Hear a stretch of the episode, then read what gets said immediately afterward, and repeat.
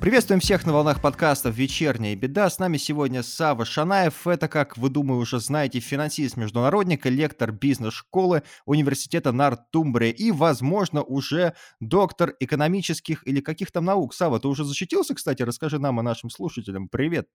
Всем привет, рад снова быть с вами. Ну, в качестве небольшого автопа могу сказать, что защищаюсь я в начале апреля. Поэтому... Все не так радужно, как ты мог представить, но не так плохо. Поэтому скоро, возможно, свяжусь с вами в новом качестве. Но давайте не будем загадывать и не будем делить шкуру неубитого медведя. Да, делить не будем. В общем, все помечаем красный день календаря в апреле 2021 года и ждем защиты Саввы Шанаева. Держим кулачки, так сказать. Итак, сегодня мы будем говорить про технический анализ для торговых стратегий, что это такое, как он работает и многие другие интересные параметры. Не буду задерживать и сразу передаю микрофон нашему сегодняшнему гостю. Савва, держи. Собственно, я поработаю немножко адвокатом дьявола и расскажу, в чем вообще соль, в чем вообще суть. Мы представляем себе технический анализ как что-то такое, что было с нами всегда, как что-то такое, чем трейдеры и инвесторы занимались испокон веков. Это не совсем так. Если мы представим себе, как биржевая информация, биржевые сводки распространялись в далекие-далекие годы, когда еще не было интернета, а телеграф только появлялся, мы увидим, что биржевые сводки были просто табличками, которые печатались в газетах. И так как технический анализ в основном занимается тем, что анализирует различные графики или модифицированные графики, если нужно привести определение технического анализа, то большинство его адептов скажут, что это использование исторических цен на актив, чтобы предсказывать цены на актив в будущее. В этом есть немножечко лицемерия и проблематики, но об этом я расскажу позже. Но мы можем себе представить, что когда у нас были просто напечатанные таблицы котировок, построить по ним графики, еще потом их анализировать, какие-то паттерны там выявлять, это было довольно проблематично. И поэтому, если мы говорим о популярных инвестиционных стратегиях, которые были на слуху у всех, ну, например, в ревущие 20-е, те же самые до Великой депрессии в Соединенных Штатах, мы увидим, что в основном это различное стоимостное инвестирование, то есть там поиск недооцененных компаний. Мы увидим, что в 30-е популярность приобрел Бенджамин Грэм со своей книжкой «The Intelligent Investor», то есть «Разумный инвестор», как перевели это на русский. И мы даже можем увидеть некоторые свидетельства того, что тогда уже была в почете парная торговля, то есть статистический арбитраж, о которой я проводил, в частности, вебинар. Техническим анализом там и не пахло, потому что просто не было доступно увидеть графики котировок и менее доступно было их анализировать. Для того, чтобы вам построить какую-нибудь скользящую среднюю, вам нужно было взять эту таблицу котировок, построить ее просто с помощью ручки и бумаги, потому что ни Excel, ни тем более MATLAB тогда еще не было. И, собственно, полезность этого для вашей инвестиционной стратегии была спорна.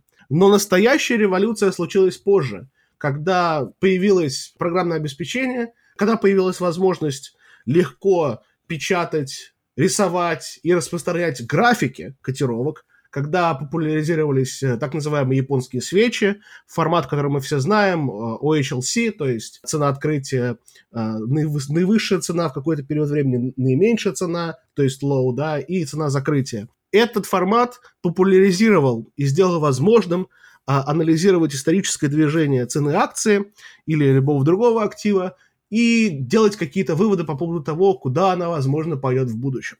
То есть, если сейчас резюмировать твое высказывание, можно прийти к тому, что технического анализа раньше не было, поскольку технических средств, в принципе, не было, и у всех перед глазами стояла картина из «Приключений Шурика», когда они писали формулы на стене, на потолке, на двери, пытаясь хоть как-то докопаться до истины, верно? На самом деле, это довольно корректная аналогия, на удивление. Но давайте вернемся в... период, ну, ориентировочно 60-х, да, когда это стало внезапно возможным, и поговорим о том, как технический анализ завоевал себе место в сердцах инвесторов вплоть до сегодняшнего дня. Смысл был в том, что технические аналитики говорили о том, что все есть в цене. И это правда на самом деле. Если мы даже поговорим о таком враждебном техническому анализу направлении в финансовой академической традиции, как гипотеза эффективного рынка, собственно, не спорит с тем, что все есть в цене. Гипотеза эффективного рынка говорит о том, что вся доступная информация, и в разных формулировках этой гипотезы там разные виды информации рассматриваются. Но смысл в том, что информация, доступная инвестору, наиболее эффективно отражается в текущем цене актива. И это значит, что наилучшее предсказание будущей цены актива – это цена актива сейчас.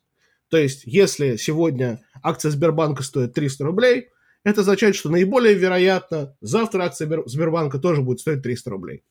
Поэтому изначальная мотивация технического анализа, что можно использовать цены прошлое для предсказывания цен будущих, в принципе, правдива.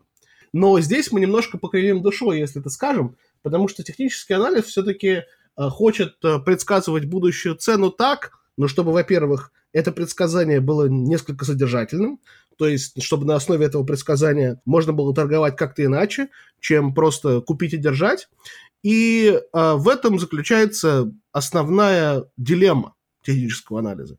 Можно ли использовать каким-то образом исторические цены, чтобы сформулировать некоторое предсказание, куда пойдет цена в будущем, и чтобы получить с помощью этой стратегии доходность, которая будет выше, чем доходность стратегии buy and hold, то есть просто купить и держать определенный актив. И здесь, собственно, мы понимаем вообще основную проблему. И можно рассказать о нескольких основных способах, которыми технический анализ оперирует, чтобы вот так вот пытаться предсказывать будущую цену. И здесь можно поговорить, например, о стратегии скользящих средних, или, как она называется часто, MACD, это от аббревиатуры MACD, Moving Average Convergence Divergence, то есть сходимость и расходимость скользящих средних, то есть все точно так же, как по-русски, или, например, об индексах относительной силы, об RSI, которые просто используют лагнутые, то есть прошлые цены для расчета некоторого индикатора, который впоследствии позволяет преобразовать этот индикатор в сигнал, купить или продать.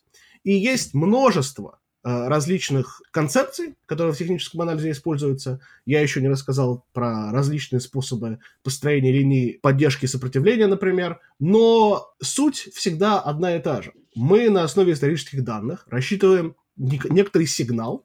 Сигнал – это плюс или минус. То есть нужно ли нам сейчас купить или нужно ли нам сейчас продать. Ну или открыть короткую позицию, например. И мы с помощью вот такого вот нехитрого подхода сможем теоретически вывести стратегию, которая обгонит рынок. Или хотя бы обгонит стратегию buy and hold на этом же активе. Насколько это правдиво? Насколько действительно может технический анализ рынок так обогнать? Здесь вопрос в том, как считать. Если мы допустим, что у нас, например, на рынке нет комиссий, то мы увидим, что такие стратегии могут обгонять рынок значительно. Но, разумеется, когда вы в последний раз видели рынок без комиссий, или даже если вы видели рынок без комиссий, когда вы видели рынок без спредов bid-ask. Поэтому, опять же, есть очень много платформ или площадок, или мелких стартапов, которые занимаются инвестированием по техническому анализу, которые будут лукавить и будут предлагать вам проинвестировать в себя, репортя, именно доходности gross, то есть доходности без учета комиссий. И тогда вы, собственно, будете просто-напросто обмануты. Но если вы учтете комиссии, можно ли получить какую-то непренебрежимо малую прибыль по сравнению с рынком или стратегией buy and hold? Но мы сейчас тогда Робин Гуда можем договориться на самом деле. До Робин Гуда ты имеешь в виду персонажа среднеанглийских легенд или нового приложения, которое является торговой платформой? Ну, конечно же, второй вариант, потому что ты заговорил про комиссии, но я думаю, это лучше в рамках отдельного подкаста все-таки обозреть. Но тема с комиссиями, она болезненная. Тема с комиссиями, разумеется, болезненная. И сейчас, конечно же, все куда лучше, чем в прошлом. То есть комиссии сейчас в среднем куда ниже, чем раньше. Но даже те платформы, которые декларируют, что комиссии у них нет на торговлю, тем не менее получают деньги с вывода и с спредов bid-ask. То есть у них будет очень часто комиссия неявно вшита в тот спред, который у вас есть между покупкой и продажей. Поэтому слишком обнадеживаться не стоит. То, что комиссии сейчас в разы ниже, чем они были, например, в 60-е годы, это, безусловно, правда. Но да, если мы очистим нашу доходность стратегии технического анализа от комиссий, можем ли мы когда-то прийти к тому, что мы получим непренебрежимо малую прибыль по сравнению с рынком или стратегией buy and hold? Да, особенно если мы посмотрим на ситуацию, например, в 60-х годах, когда этот набор стратегий только популяризировался, было видно, что рынок был довольно сильно неэффективен, и паттерны, которые ранние технические аналитики выявили, действительно можно было эксплуатировать для получения доходностей. И это можно легко увидеть по движению цен акций, которые были залищены, например, на Нью-Йоркской бирже испокон веков. То есть вы можете увидеть какой-нибудь General Electric или Coca-Cola или Caterpillar и посмотреть, как изменяется прибыльность стратегии технического анализа с 60-х годов до сегодняшнего времени. И самое забавное, что даже открытые базы данных типа Yahoo Finance, эти данные хранят с 62 года. То есть вы можете посмотреть с момента, когда теханализ стал доступным широкому кругу инвесторов, и до сегодняшнего дня, как успешность таких стратегий менялась. И мы увидим, что вначале они были очень успешны, а впоследствии рынок подстроился. Технические аналитики и технические трейдеры просто заарбитражировали эту аномалию, связанную с паттернами, которые они там увидели, и эта стратегия перестала больше быть прибыльной. То есть, если мы скажем об этом в простых терминах, то поезд действительно стоял на остановке в 60-х годах, но он уже очень давно ушел. И сейчас заниматься техническим анализом на устаканившихся и больших таких крупных респектабельных рынках, наверное, не стоит. Но если и имеет смысл заниматься техническим анализом хоть где-то, если мы говорим об акциях, то здесь правило правой руки, грубо говоря, таковое, что нужны акции, которые, во-первых, довольно ликвидны, чтобы вы всю свою доходность не растеряли на комиссиях или спредах. То есть торговать по техническому анализу на какой-нибудь пени акции, которую никто не слышал, видимо, это бессмысленно. И в то же самое время торговля на акции этой компании должна быть довольно сентиментальной. То есть она должна быть подвержена довольно сильным колебаниям и довольно сильной волатильности, которая не связана с фундаментальными событиями. Потому что еще одна проблема технического анализа – это то, что вы можете действительно увидеть какую-то краткосрочную волатильность, которая предсказуема, но, тем не менее, если случится какое-нибудь фундаментальное событие, которое сильно подвинет цену акции, оценку справедливой стоимости акции участниками рынка вверх или вниз, то все ваши сигналы, о которых вам технический анализ говорил, полетят в тартарары. И именно поэтому технические аналитики сейчас довольно много занимаются именно рынками Форекса, потому что они очень ликвидны, в них есть много довольно хорошо ведущие себя волатильности, то есть они не стоят на месте, они волатильны, то есть можно куда-то движение предсказать. И в то же самое время рынки валют не так сильно подвержены идиосинкратическим рискам фундаментальных событий, связанных именно с вот этой, например, валютной парой. Как, например, рынки акций подвержены рискам, связанным с этой определенной компанией. То есть найти какой-нибудь актив, который может быть успешно использован для технического анализа, можно. Но это не так просто.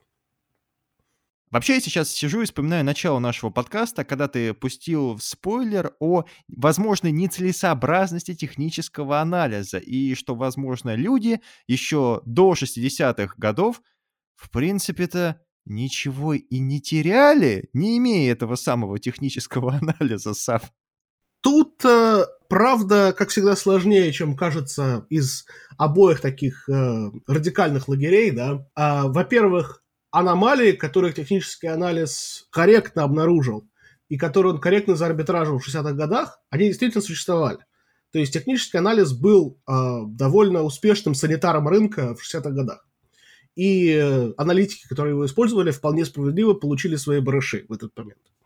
Но в то же самое время есть некоторое зерно истины, некоторая крупица истины в моделях технического анализа, которая впоследствии была, можно сказать, апроприирована даже академическими финансами. Потому что если мы посмотрим, на чем основаны самые успешные, самые известные, давай так скажем, стратегии технического анализа, например, скользящие средние. Торговля по скользящим средним основана на том, что если ваша короткая скользящая средняя, то есть, например, по 5 прошлым дням, находится сейчас выше, чем долгая скользящая средняя, то есть, например, по 12 дням, то это значит, что цена акции словила положительный тренд, бычий тренд, и в нее можно входить. И наоборот, если короткая скользящая средняя ниже, то акция словила отрицательный тренд, и нужно ее продавать. Это заявление о том, что в краткосрочном периоде наблюдаются некоторые тренды, довольно сильно подтверждается академическими исследованиями касательно того, что на рынке существует моментум. Моментум – это явление, заключающееся в том, что акции и вообще активы, которые имеют довольно высокую историческую доходность на некотором промежутке времени. Разница здесь в том, что академические исследования установили, что этот промежуток целесообразнее всего выбрать как около года. То есть, если у акции доходность в течение прошлого года, не календарного даже, а вот 252 торговых дней, да, высока, то есть большая вероятность, что она продолжит быть высокой в будущем. И наоборот, если она была низка, то она продолжит быть низкой в будущем. И есть огромное количество споров, почему это так и почему рынок это не заарбитражил до сих пор. И в основном приводят свидетельства, связанные с поведенческими финансами, например, с эффектом диспозиции или обратным эффектом диспозиции, мы это уже обсуждали, или с некоторыми институциональными несовершенствами рынка. Но о том, почему это именно так, можно записать целый подкаст. И в то же самое время, если мы посмотрим на другие инструменты технического анализа, например, на индекс относительной силы, да, RSI, Relative Strength Index, то он оперирует другими понятиями. Он оперирует не понятиями тренда, который акция словила, а понятиями перекупленности, перепроданности. То есть, если акция перекуплена, у нее цена значительно взлетела, то будет коррекция. То есть, он оперирует именно вероятностью коррекции. И наоборот, если акция перепродана, то она потом отскочит. Точно то же самое можно сказать про многие индикаторы, основанные на линиях поддержки и сопротивления. Если акция взлетела так, что она приближается к линии сопротивления, цена может развернуться. И наоборот, если акция падает вниз и приближается к линии поддержки, то, скорее всего, будет коррекция вверх. И эта концепция, что наблюдаются коррекции, то есть в краткосрочном периоде доходности, наоборот, имеют там отрицательную автокорреляцию, да, то есть что доходности высокие сегодня приводят к низким доходностям завтра и наоборот, это тоже вполне себе хорошо задокументированный факт, в особенности на ряде рынков, например, на американском. И действительно, это тоже что-то, на основе чего можно теоретически создать торговую стратегию. Проблема здесь заключается в том, что технический анализ постулирует эти довольно простые факты в довольно странном и слишком гипертрофированно сложном контексте. Почему бы не сказать, что просто если у акции доходность высокая на протяжении года, то доходность продолжит быть высокой, а если доходность была высокая на протяжении всего нескольких дней, скорее всего, будет коррекция. Вы тогда с помощью вот этих двух концепций, то есть концепции среднесрочного моментума и концепции краткосрочных коррекций, это называется в англоязычной литературе reversals, то есть развороты, да, развороты доходности, вы сможете на самом деле концептуализировать большинство тенденций, которые технический анализ концептуализирует с помощью десятков, ну, скажем так, давайте скажем дюжины, да, различных индикаторов. И тут вступает в бой бритва Акама, да, зачем примножать сущности без необходимости. В финальном ключе я хотел бы рассказать о том, почему технический анализ настолько живуч, если он не так хорошо работает сейчас, как раньше. Здесь, на самом деле, мы не сможем понять это хорошо без отсылок к эволюционной психологии. Если мы представим себе гипотетического пещерного человека и представим себе такую зарисовку. Пещерный человек смотрит в кусты и видит там какой-то паттерн, какое-то шебуршание в этих кустах, и человеку пещерному кажется, что он разглядел в этих кустах силуэт головы тигра или там льва. Что в качестве наиболее эволюционно стабильной стратегии этот человек должен сделать? Поверить своему чутью и убежать? Или сказать, ну, вероятность того, что в этих кустах лев, она так пренебрежимо мала, я, скорее всего, просто что-то себе надумываю, поэтому давай-ка я заберусь в эти кусты и пособираю там какие-нибудь ягодки. Суть в том, что эволюционно на протяжении тысячелетий, когда вид Homo sapiens жил в этих условиях, ошибиться и заметить льва или тигра там, где его нет, не было сопряжено почти ни с какими издержками. Но обратная ситуация, когда вы решили, что льва нет, а он там есть, это было сопряжено с, ну, с самыми ужасными издержками, которые только можно себе вообразить. Вас бы съели, и ваши гены бы не передались потомкам.